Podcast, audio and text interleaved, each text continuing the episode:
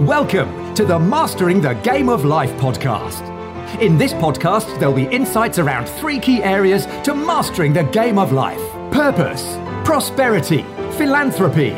Your host, Paul Lowe, the third sector mentor, is the founder of Hearts Global CIC, which, along with many other of his charitable commitments, has been responsible for positively impacting thousands of people's lives, particularly young people from disadvantaged communities. Author of Mastering the Game of Life From Pain to Purpose and Speaking from Our Hearts books. Introducing your host, Paul Lowe. Welcome, listeners, to this Mastering Life podcast, where it's my immense pleasure to welcome Mark Gober, um, all the way from sunny San Francisco in the US of A, would you believe? And today, in today's episode, myself and Mark are going to be talking about his new book, An End to Upside Down Thinking. Mark, a very, very warm welcome to you. Thank you so much, Paul. Okay, so by way of um, a gentle introduction, Mark, I'd like to start by introducing a couple of testimonials around your book. And, and I quote verbatim If consciousness isn't just a product of the brain, and if it survives the death of the physical body beyond space and time, then how does it fit in with our picture of the universe? And that one's from Dr. Ervin Laszlo, two time Nobel Peace Prize nominee and philosopher. And the other one I'd like to share, which I thought was great, was from Goldie Hawn, the Academy Award winning actress. And she says, Ever wonder why you are thinking of someone and moments later they call or connect to you? Magic? Coincidence? Maybe not. New information on what we call phenomena is brilliantly shared in this must read book. New pathways of the mind will open and perhaps shift your perception of reality time and space, and above all, consciousness. Bravo. So, just uh, further by setting the scene more, I'd like to come up this, if I may, um, and, I've, and I've, I've captured this off your website, and I thought, yeah, this really sums up, um, you know, for the benefit of the uh, overall listeners, uh, where it's likely to be pitched. And I quote yet again verbatim off your website General readers will find comfort in the implied worldview, which will impact their happiness and everyday decisions related to business, health, and politics. So let, let's let's uh, let's kick off then, Mark. So, what's your personal, professional, and educational background, Mark? Give us an insight into that, if you will, please. Sure. While my book, An End to Upside Down Thinking, is focused on the topic of consciousness, uh, my background is a little bit different. I work in the business world. I work currently in Silicon Valley uh, as a partner at a firm called Sherpa Technology Group, and we advise businesses on uh, intellectual property strategy and business strategy, particularly patents. And prior to that, I worked in investment banking with UBS in New York during the financial crisis. So, doing traditional mergers and acquisitions and capital raising, restructuring, uh, focused on uh, banks, insurance companies, asset managers. Those were my types of clients. Mm. Prior to that, I was a student at Princeton University where I majored in psychology, but it was focused on behavioral economics. So my thesis was on Daniel Kahneman's prospect theory, which is a, a, theory that he won the Nobel Prize for, and it focused on how people make decisions under risk. Right. Okay. So a very very different world, Mark, um, from from your book. Really, a very different world. Yes, very different. But I think even back in my college years, I was asking big questions, and I, I thought about majoring in astrophysics when I was at Princeton. But I was also on the the tennis team there, where mm. I was mm. later captain of the team, and because of my commitments, it would have been too much to switch majors. But the reason I was thinking about majoring in astrophysics in the first place is that I took a few courses in that area and it, it really sparked interest in existence and our place in the universe and what is the meaning of life. So I think those questions were always there, but I was always so busy with with just different activities in life that they got pushed aside. And when I would think about questions of existence, I would I would typically come to the same conclusion based on the science that I knew at the time which was that I couldn't find any meaning in life because I thought that our our consciousness or our mind was just a product of activity in our brain. And therefore, when the body and the brain die, I reasoned it must mean that our consciousness is over. There's no more consciousness. So, all of the, the memories that we had during life, all the feelings and emotions, those must necessarily be wiped out once the body dies.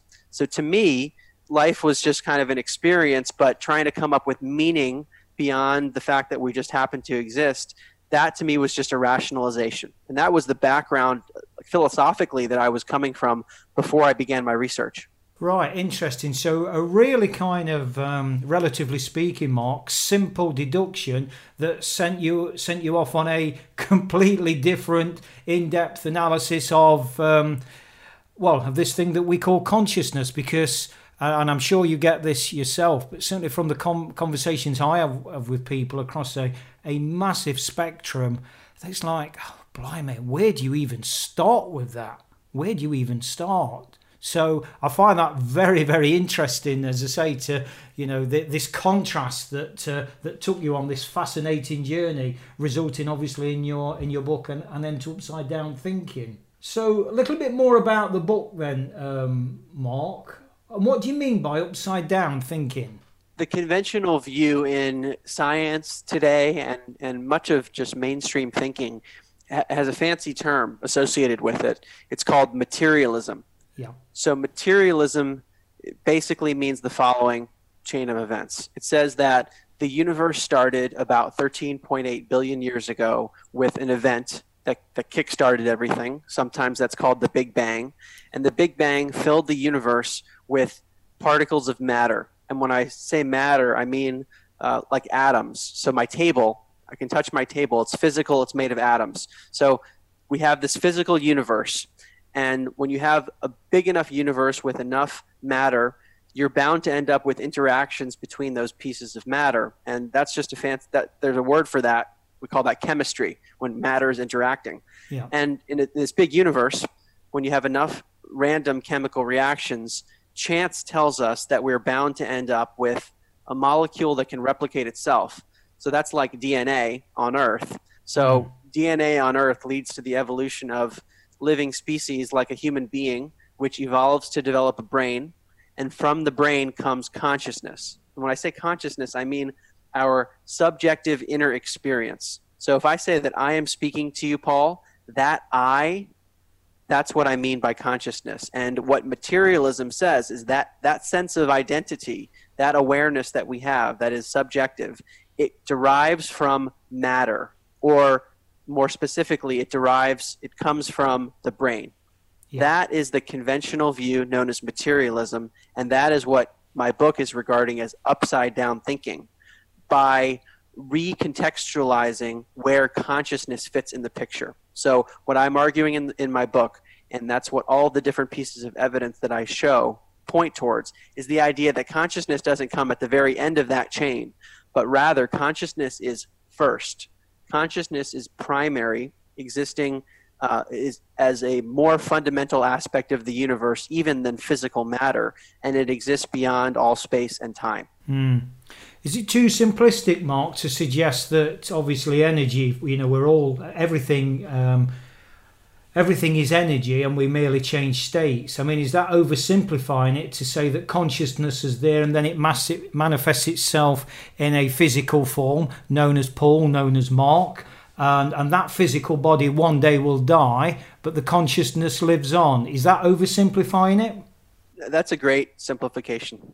That, that is another way of, of looking at the picture that I, I now think is likely to be true. Hmm. Okay, because I noticed um, in some of my research, Mark, that uh, you refer to Rupert Spira. Uh, I'll come to that a bit later on around his new non-duality approach. Uh, I'm, a, I'm a great follower of Spira, but uh, yeah, let's, as I say, touch upon that towards the end. So, in terms of your real interest around this topic, Mark, I mean, I know you've alluded to at the top of this conversation how you, you know, because your tennis commitment, how you majored uh, elsewhere, but you know, is that was was stroke is the interest far deeper than that sort of well actually I'll go I'll take this road because of my tennis. Really what happened for me is that in in August of 2016 I initially heard a podcast on a, a health show called Extreme Health Radio. Mm. And there was a woman who described her psychic abilities on that show. And she talked about working with energies and things that I had never heard about in a serious way beyond science fiction. And here I was hearing a person speaking about it very seriously, and it was her profession. Yeah. Uh, at the end of that show, the woman whose name is Laura Powers mentioned her own podcast called Healing Powers, in which she talked about interviewing other people that have had experiences like hers. Um, so I decided to listen to her podcast and ended up, in the course of a few weeks, listening to all of her episodes dating back to 2011. And it was during that period that I realized something seemed to be up, where I couldn't reconcile that all of these people that I, I was hearing that they were all just delusional or lying. So I, wanted to investigate it further. So that led me to then look at a lot of the scientific research that I cite in my book. So it started off with anecdotal reports. And then as I looked into the research more, it started to align with some of the quantum physics that I had learned about previously. And all the, the big questions I had about the universe started to congeal. Whereas previously I heard maybe bits and pieces, but a lot of the study of consciousness that had been absent from my own just personal analysis. Got you, got you. So, what was the process for writing the book then? Because obviously, I mean, I've, I've read the book, Mark, and um, there's a lot of substantial um, stuff in there, and particularly from some notable people. I mean, I've already sort of flagged up from uh, Dr. Ervin Laszlo in terms of his testimonial. Uh, he is one of many, what I would term eminent figures, scientists. Um, so you know, it's obviously a, a book that's uh, held in high esteem, and um, yeah, it's got some serious foundation to it. So, um, what was your process around you know moving that on in terms of writing the book, Mark? When I began my research, I guess technically in August of 2016, I was doing all of it out of personal interest. I had no intention of writing a book. So I, I was researching, and then the, I would learn something new and become fascinated by it, and then research that further. And that was kind of a process I went through for about a year, where if I wasn't working in my day job at Sherpa, what I wanted to be doing was to learn about these topics, whether it was reading books or listening to podcasts or YouTube videos. I was constantly learning. Hmm. After about a year of doing that, and starting to tell friends about the research I was doing, I was getting a lot of very positive feedback from people where people said, Wow, Mark, if these things you're talking about are real, that is a, a world changing or a life changing kind of idea. And so, for some of the people that I was speaking with, they told me that their worldviews were actually shifting as a result of our mere conversations. So, the combination of that feedback with my own just personal interest and the fact that I had had accumulated a lot of knowledge I decided in June of 2017 that I would try to write a book. And I kind of wavered on it, where at first I said, I'll do it. And then I realized how much work it would be. And I said, no, I'm not going to do it. And then I had, I remember having a dinner with a few friends who said, why don't you try doing it, Mark? So I took the 4th of July holiday weekend uh, off and stayed in my apartment in San Francisco for about four days because we had the holiday weekend. It was a long weekend, and I didn't do anything but write. So I ended up writing over that four day weekend more than half of a draft manuscript, which I then finished over the next few weekends. So the actual writing of the book happened relatively quickly, but the real writing of it was the research for the prior year that went into the book. Right. Okay. Wow. Any evidence, Mark, that we that we all have psychic abilities? That that's one of the major areas that I discuss in the book. And just to give your listeners some context for that, that notion of psychic abilities, if we consider consciousness to be this fundamental aspect of the universe existing beyond space and time, in other words, consciousness isn't localized to the body, and therefore the brain isn't just the producer of consciousness, but the brain's more like the antenna that's receiving it, or more precisely, the brain is like a filter, and there's mm. some much broader consciousness out there, but our brain shows us a limited picture. Like, if those ideas are true, then it's at least conceivable conceptually that the brain would be able to almost pick up consciousness that, that is apparently external to us. So, things like telepathy, which is mind to mind communication, or remote viewing, which is the ability to perceive or access something that's far away without being there physically these are all things that at least would be predicted sometimes by this this model of consciousness. And I then devote several chapters to looking at these phenomena. I can start with some evidence for remote viewing. And the reason that I, I, like to start with this one is that it was used for very practical purposes by the U.S. government. And but when remote viewing, again, what I mean is the ability to perceive something when you're not there physically. So in theory, someone who is doing remote viewing can be in San Francisco, California, and let's say there is something hidden in a safe in the UK.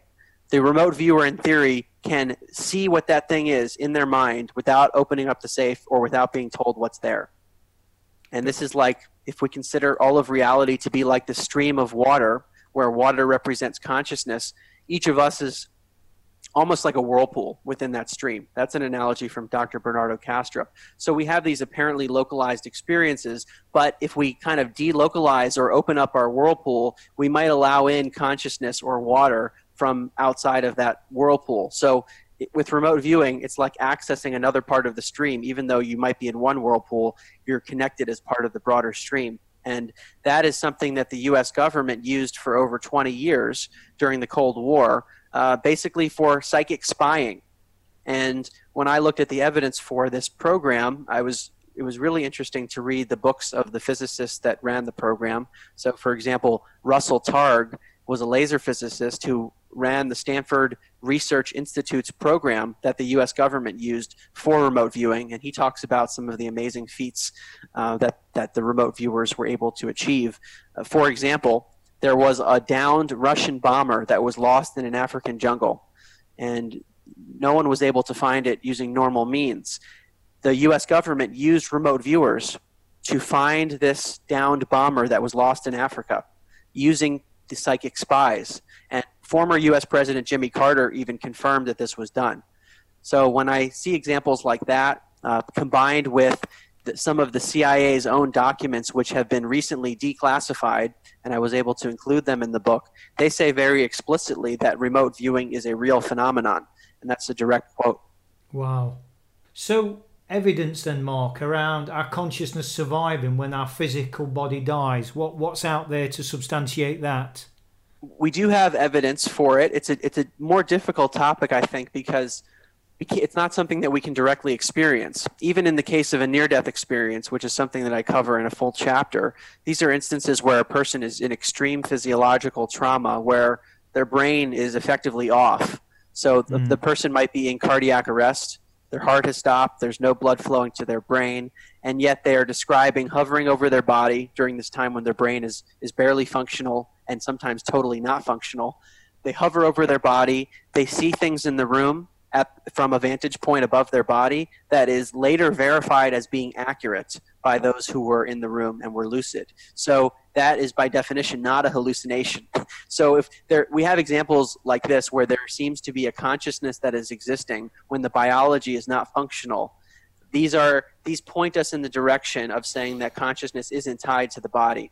I'm with you. I'm with you. So with an end to upside down thinking, the bookmark, um, challenging mainstream thinking, how can the latter be so so far off base? It's something I ask myself every day. Still, as as I find more and more research, the evidence to me is overwhelming, and yet in the mainstream scientific community, the conventional view is that psychic abilities and surviving bodily death are completely ludicrous ideas and that there's no evidence for them. So I think what's happening is a, a dynamic similar to what Galileo experienced when he had all of his evidence in the telescope, which suggested that the Earth is not the center of the solar system, and rather the Earth revolves around the sun, that was an extremely controversial idea. And there were certain clergymen that didn't even want to look in his telescope to see the evidence. Hmm. So I think we have a similar dynamic right now. And I actually quote in my book Dr. Jessica Utts, who was the 2016 president of the American Statistics Association. She's someone who has looked at the statistical evidence for psychic abilities and actually was asked by Congress U.S. Congress and the CIA at the conclusion of the psychic spying program, she was asked to look at the data, the statistical data, to see if what was happening was beyond chance. And she said that using the standards applied to any other area of science, psychic functioning has been well established. And that's directly from her 1995 report. So this is someone who is very credible uh, statistically in, the statistical world, and she's saying that these things are real, and she's wondering the same thing that you ask, which is how how could mainstream thinking be so far off? Mm. What she has found is that many of the people who claim to debunk these ideas simply have not looked at the evidence. So it's like they haven't looked in the telescope to see the strength of both the statistical and anecdotal data. And I suppose it, you know, yet again, favourite phrase of mine of, you know, we don't know what we don't know. Um, but it's, you know, new layers are being peeled back all the time, Mark, aren't they? Um, and That's that right. will that will ever evolve. Whether it's, you know, in the context of uh, upside down thinking or an end to upside down thinking or, or whatever it is. Hmm, thought provoking to say the least. So, how will this new line of thinking change people's lives, Mark? Because certainly the work I do um, helping people find the purpose, and I'll come to that more in the context of your book. Um, you know, what are the implications, both positively and if there are any, in your perception, negatively? What are they? Well, I can give you some of the implications in terms of how it's affected me, and I think it might be similar for people who read the book and explore these topics. The, the notion that consciousness survives bodily death for me was a very world changing idea because I thought life was random and temporary, and there was no meaning beyond this existence. And yet, there's research from the University of Virginia that I reference in my book over 50 years where they have studied over 2,500 cases of children, usually who are just between the ages of two and five years old, who are describing details of a previous life. And in some cases, the researchers are able to find uh, medical records or historical records that are aligning with what the children describe. And in the most compelling cases to me, the children have birthmarks and physical deformities. So their, their physical body is actually s- similar to what they describe as being their death in the previous life. Uh, so there seems to be some kind of continuation of consciousness, at least for me, based on the accumulated evidence. And that is a comforting idea relative to what I used to think on the one hand. On the other hand, that, that some might construe as more negative is that, well, it doesn't end with this life. And for some people, that can be a disturbing idea. That's some of the feedback I've gotten. And I'll go back to the, the near death experience that I referenced earlier. What is often reported is known as a life review. So again, the person is in is is in a has an impaired brain. Their brain is either fully off or just uh, almost completely non-functional, and yet they have this lucid experience where their whole life flashes in front of their eyes. They experience events, particularly events of how they affected other people, and they're judging themselves for how they behaved. In some cases, they re-experience those events through the eyes of the people that they affected in their life.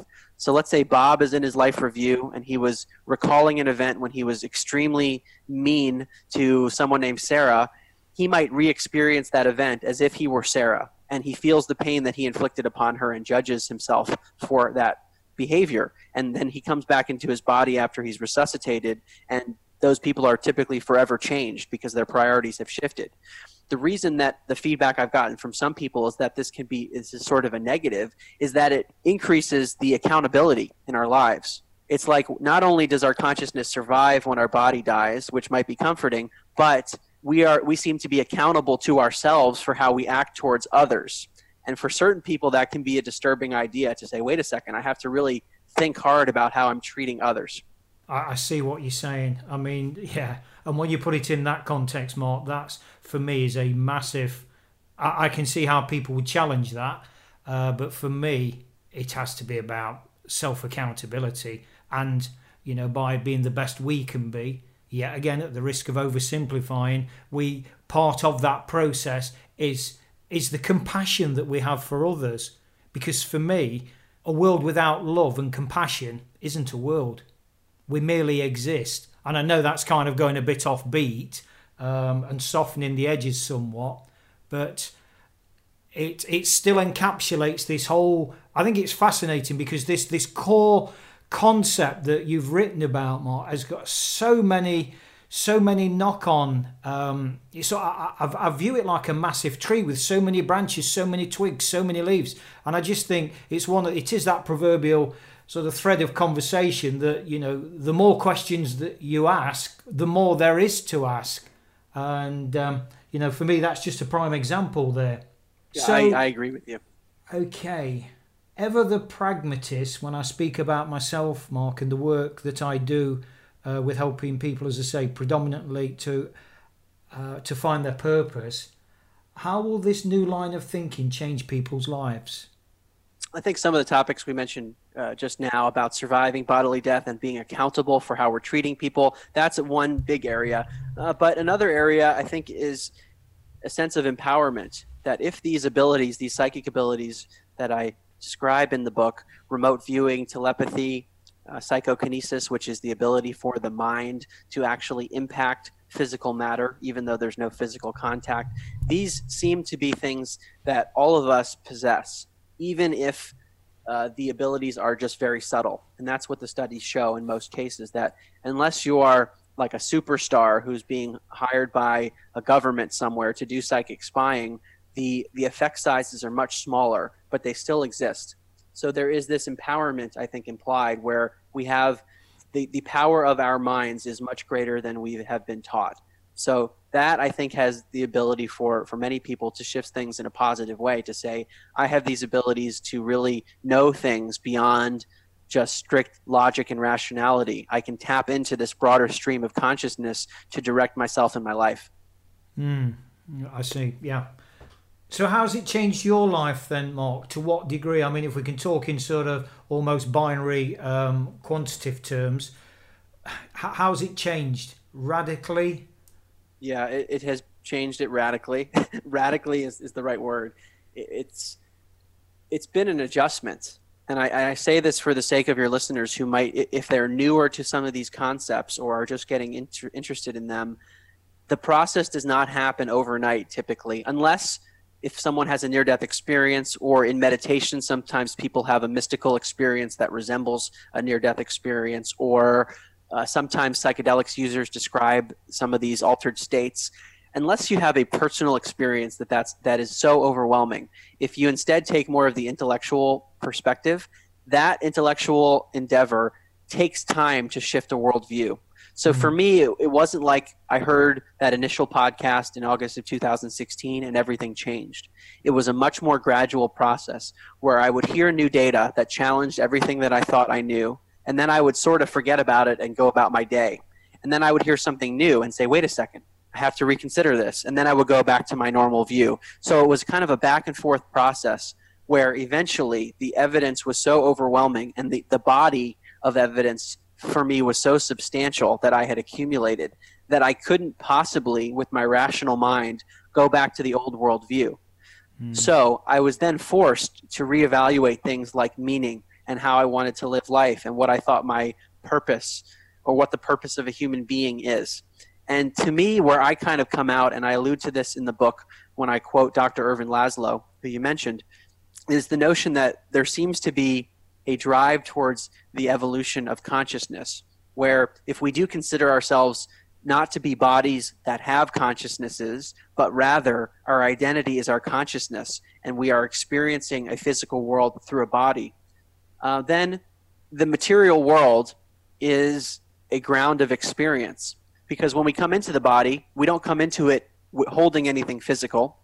And when we leave the body, when the body dies, we don't take anything physical with us. Therefore, all that transitions is the consciousness and the ways in which it evolved. And that seems to be part of the life review, where we see it's almost like we are judging ourselves for how we acted. We're seeing how we were able to evolve and act in the physical body. It, it seems like this stream of consciousness is in the process of evolving itself through the physical world. So that is sort of a lens I now take to view life in general, is to think about it as as a ground for evolving one's own consciousness and the, the consciousness of the collective, because it's all connected anyway, as being a centerpiece of the physical existence. Yeah, again, Mark, is it oversimplifying it to say that, um, and I know this is a term that's used quite a lot um, out there, um, but is it oversimplifying to say that um, uh, we are not human beings having a spiritual experience, we are spiritual beings having a human experience. Is that a little bit out of context of where you're at with your book? No, I think that's a great simplification. Excellent. Because what I'm trying to do is I'm, I'm trying to put this as across. You know, the yeah again, Mark, and apologies for kind of saying the work I do, but some of the stuff I do with um, you know young kids in young homeless kids in the UK, for example. You know, for me to break through to give them, and I come from that backyard, so it's very earthy, it's very real, it's very very challenging and dark and and desperate.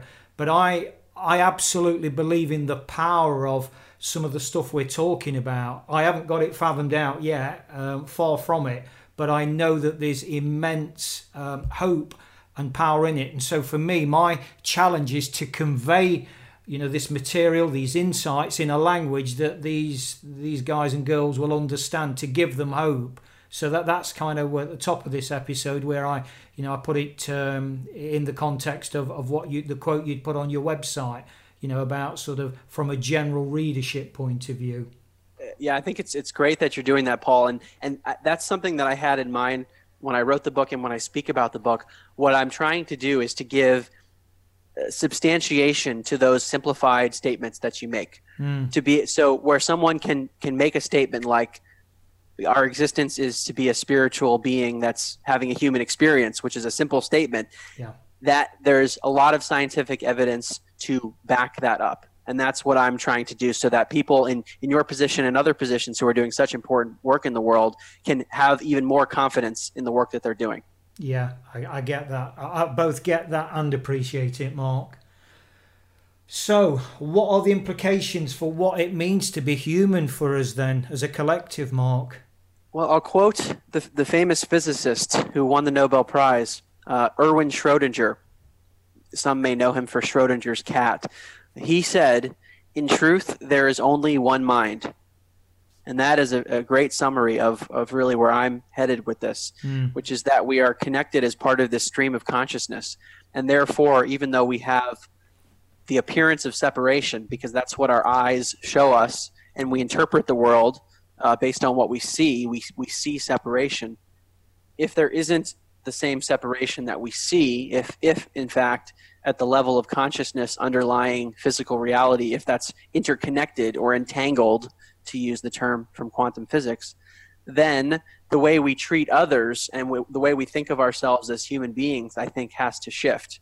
I think we we then have to view ourselves as being part of the same whole and therefore being much less separate than we appear to be. So I think in terms of what does it mean to be a human being, I think the human being is kind of this physical vehicle that allows the one mind to have an experience and, and an infinite diversity of experiences through many different bodies. But fundamentally, we're all connected as part of the same stream. And to me, that's a super, that's a very powerful idea, not just for people on an individual level of individual interactions, but I think interactions between nations and how we think about politics and just how society is structured in general. Yeah, rather than standalone, dare I say, standalone human beings, ego driven standalone human beings, I might add.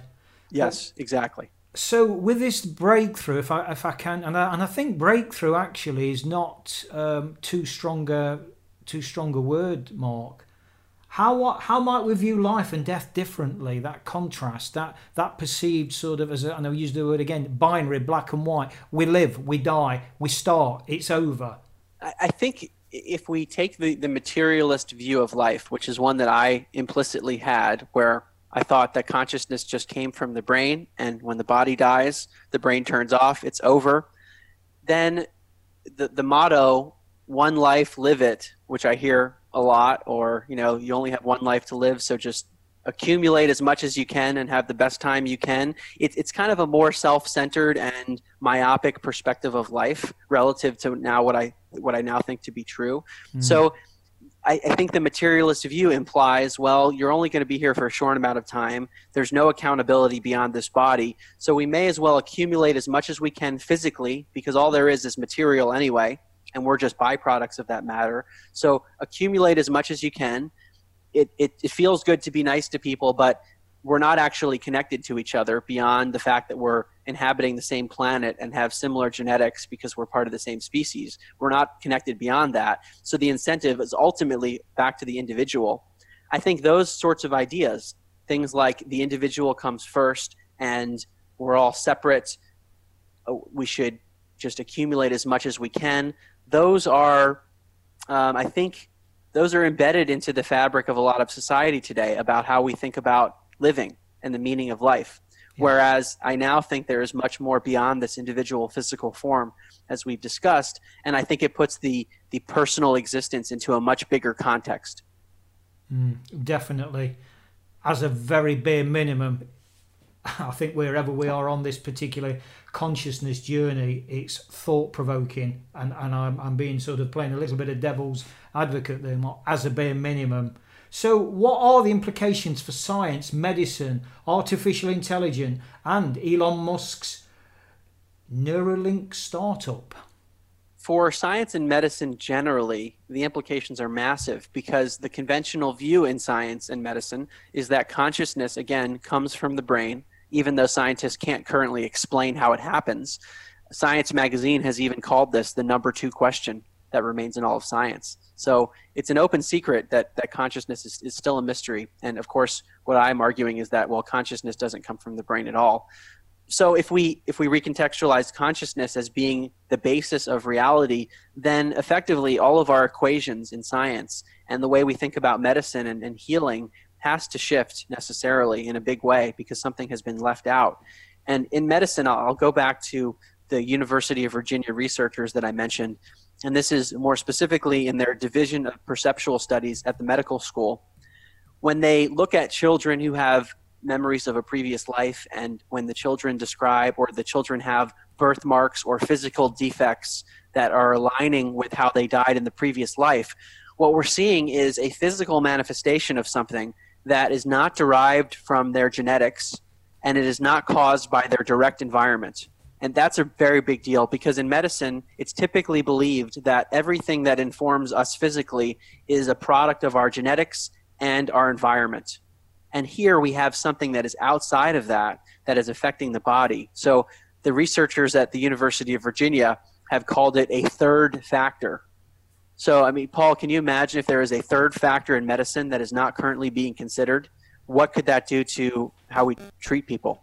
Mm, absolutely, absolutely. You know, and at the risk of mega oversimplifying it, we don't know this, which is the conscious unconscious model. We don't know what we don't know. Um, right. But the good old ego thinks we do. Um, yeah. Wow. Okay.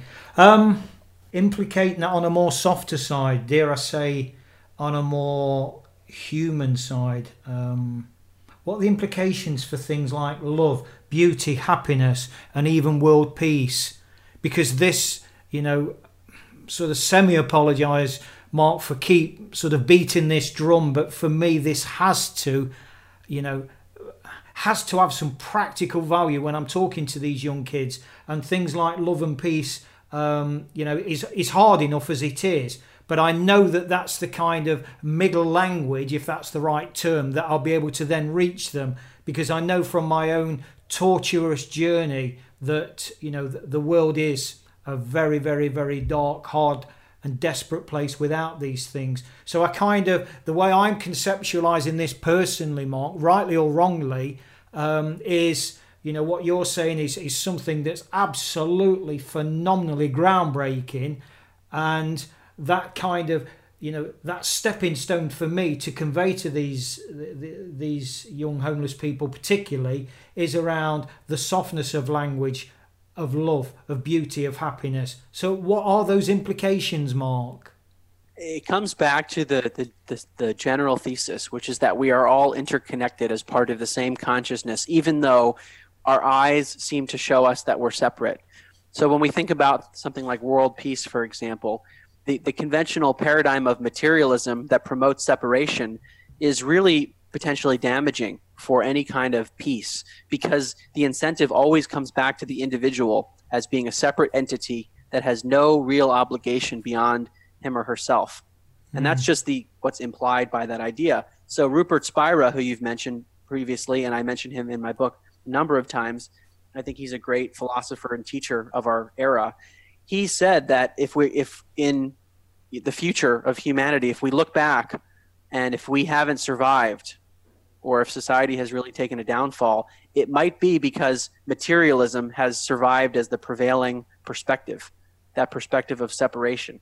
So I think when we when we talk about peace or world peace or anything like that, it, it all comes back to the idea that we're not separate. So something like love or beauty, those are ideas that in, in conventional science are uh, they're not well explained by biology, for example. So love is so let's take lust. Lust is something that seems to be very well explained by evolution because we can we can reason that people need to procreate in order to continue their genetics.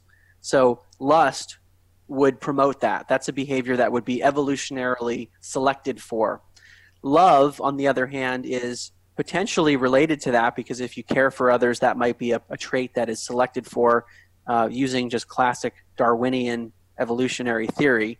Uh, but it's not as clear cut because it's is like is love required for that to happen, whereas lust is is the act of procreating that is required. Love seems to be a softer issue, and beauty, where where if we recognize the beauty of a mountain or a, a landscape, or we we see something in nature and that gives us awe, that is another thing that is not well explained by science. Like why is it that we find these things so beautiful? Why is it that we all have this experience of love? there are, are theories on this that will that go beyond biology and the idea comes back to the interconnectedness that love might be partially from genetics and a, you know a, a desire to foster the continuation of of genetics but it might be also the recognition of our same self in another person so it's seeing the interconnectedness having a moment of experiencing the interconnectedness when it's person to person whereas with beauty it might be that's that feeling of interconnectedness, but it's from person to something that is impersonal, like an object in nature. So it's the the embodiment of the interconnectedness is how we might think of love and beauty, and things like peace and happiness might be byproducts. I was at um, um, October 17. I was in Carlsbad, uh, California. That's when I first met Rupert Spira, who ironically is from Oxford in England. Um, and he just blew me away with his uh, and I'll use the word again, uh, Mark, is practical, real, um, down to earth. This is the way it is, guys. You know, if you believe me, great. If you don't believe me, that's also great. But I loved his approach and and and what we all what just listening to you there, Mark, around this kind of I suppose this this polarization between the the objectivity and the and the subjectivity because um, somebody kind of you know, they they offered the Tom Peters, one of the great uh, American quality gurus. Uh, perception is all there is, um, and I've got to admit that up until my sort of listening to Spira in a bit more depth, and I've, I've obviously uh, followed him subsequently. That was my belief around, you know, is that mountain beautiful? Well, I say yes, you say no. Who's right? Uh, neither of us. Um, perception is all there is. But that was challenged um, somewhat by this. Well, actually, some uh, this perception thing is part of the mind, and and as you know, you know, for the benefit of the listeners, Mark he, he, uh, speaks about the mind, the body, and the world, um, and the non-duality. Because isn't it true that the vast majority of us we do perceive this? You know, our mind tells us to do something, and we do it. We are our mind and and I've since personally had that breakthrough now where I say, well, hang on, I've got a little finger, I've got a right knee, I've got a, a left ankle. These are all part of me, but they are not me. And similarly, I now have that relationship with my mind. I embrace it as my best friend. And that for me was the starting point of what I um, I believe was my deeper conscious journey. So to come into this kind of level that you're talking about, Mark, is is really fascinating and and absolutely uh, groundbreaking, in my humble opinion. Well, thank you very much. And and the point you just made, I think, is a really critical one. And what I love about Rupert Spira is that he brings everything back to one's own personal experience. Mm. He's deeply introspective. And and to summarize what you were describing is when we think about our identity, is that the, our body is actually an experience of our consciousness. Yeah. It's not our what we identify with. So we could even say it's not my leg, it's the leg. It's the leg that is experienced yeah. by the consciousness. Yeah. And the same goes for the mind or the thoughts. The thinking is experienced by consciousness. If I say, Paul, I am thinking, I am thinking. Mm. I am not the same as the thought. I am that which experiences the thought. So it, it recontextualizes our own identity. And it's something that anyone can do by just thinking about who am I and how am I the experiencer of both my mind and my body and the physical world. Yeah, and he puts it across in. I mean, the, one of the you know he uses several examples, but the one that I really massively resonate with, Mark, is the example of the TV screen, and where he suggests that you know I is the TV screen. It's neutral, it's blank, it's ever present, and the actions on the screen, the characters, the dramas, they come and they go. They come and they go. And it's that separation, isn't it? That that that insight about that separation. Well, I've just watched a film and yeah, and I got really into it, and I was that character. Well, the TV's off now, so you're not that character anymore. That was, as you say, an experience, and it comes and it goes. Mm, yeah, yeah, it's a great analogy. It's it's that we are the screen and we are the experience of the characters on the screen as well. But sometimes we forget that our identity is the underlying screen and not the character. Instead, the character is just like a coloring of the screen, but the screen has been there the entire time. So, as a collective humanity, it's almost as if we have forgotten we are the screen. We over identify with the character. And now we're coming back to realizing wait a second, yes, we are the character in the movie, but we are at the same time the screen or that which experiences the character. So I could even say that I am not Mark. I am that which experiences Mark. Yeah. Yeah. Absolutely. I get it. I get it. So, as a businessman, Mark, this is your first public appearance into the scientific domain. Uh, and on page seven of your book, you talk about, and these are three magical words to me, and I know they, they can be a little bit sort of cliched about changing the world. But changing the world, Mark, what does that look like to you? What does that, what is that? I really don't know. I really don't know. It's a good question. And it's, it, my process has been just one step at a time from the beginning. I was interested in the topics, I began researching them. The thought of writing a book came much later and for me, it's always been about bringing information to people because I know how transformative it was for me. I yeah. wanted to make that accessible to other people. And I was fortunate to be connected with a, a, a great literary agent and publisher, uh, Bill Gladstone of Waterside Productions. He represents Eckhart Tolle and Neale Donald Walsch and other people in this field. So he's given me an incredible platform to get this information to more people. And I, I don't know what kind of impact that will have on the whole if the book gets to more and more people and if people actually begin to shift in the way uh, the ways that you and I are describing. If if we can see people changing their behavior towards others in a more positive way and looking more positively on their own lives what could that do to the world? I don't know but I, I think hopefully it can alleviate suffering suffering for many people and bring a lot more peace and happiness yeah, I mean that was it's kind, of I suppose, a, a bit of a paradoxical question, wasn't it? Really, because by asking you that, I was actually delving into your mind, which you know we've just spoke about Spira uh, and the mind, body, and world example. That sort of detached. Um, it's not me; it's part of me. So it's uh, yeah. Yeah, not re- not really a good question to ask, I think, because there isn't an ideal answer or, or or atypical answer to that anyway. It's a good question, though. Thank you. Thank you. Right. So you, uh, I believe you've got a podcast as well, Mark.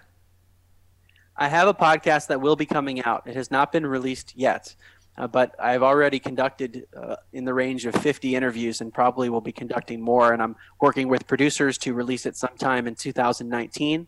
And the people that I interview are many of the same people that I discuss in my book, including Rupert Spira, but also many of the scientists that I, I mentioned uh, such as Dr. Dean Radin, Dr. Eben Alexander, who is a former Harvard neurosurgeon who had a, a life changing near death experience. So, my hope is to be able to bring this information to people not only through the book, but also uh, allowing people to hear from the scientists and the practitioners directly.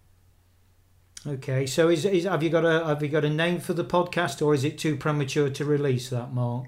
We, do, we don't have an, a formal name yet officially, but I will be announcing all of it through my website, which is just my name, markgober.com, and also on social media. So we'll be getting it out there once we have details.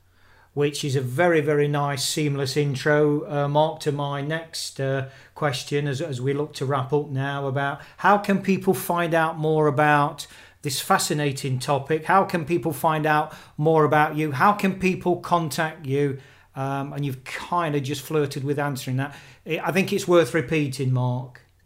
My website, markgober.com, M A R K G O B E R.com, has more information on me, my book, my podcast. There's also a contact page where you can send messages directly, and also on social media Facebook, Instagram, Twitter, LinkedIn. Uh, feel free to reach out on any of those forms of media. Brilliant. Okay, so by way of um, yeah, finally wrapping up, then Mark, I'd um, I'd like to finish, if I may, on those three immortal words: changing the world. I'd certainly like to regroup with you and have another conversation around. Okay, Mark, um, I need to take this stuff. I need to take your stuff, Spira stuff. It needs to get out onto the streets to overturn these epidemics and this desperate way of living and I'd certainly welcome the opportunity to have a follow up conversation with you around uh, achieving that goal. I think that sounds terrific. I would love to do it, Paul. Excellent. Anything else to to add, Mark, be, uh, before we finally sign off?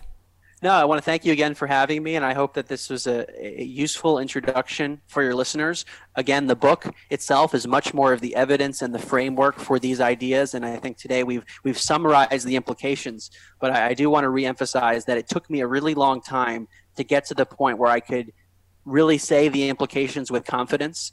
The, the, the process of internalizing everything to the point where it was how I viewed reality, it can take time. Superb. Thank you, Mark.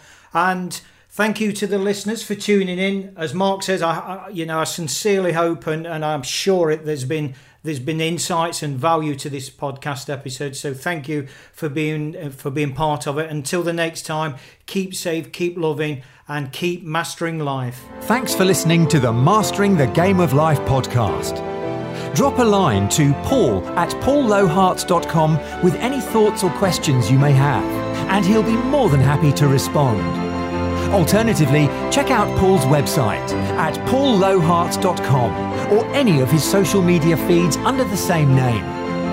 Remember, mastering life starts by embracing our hearts.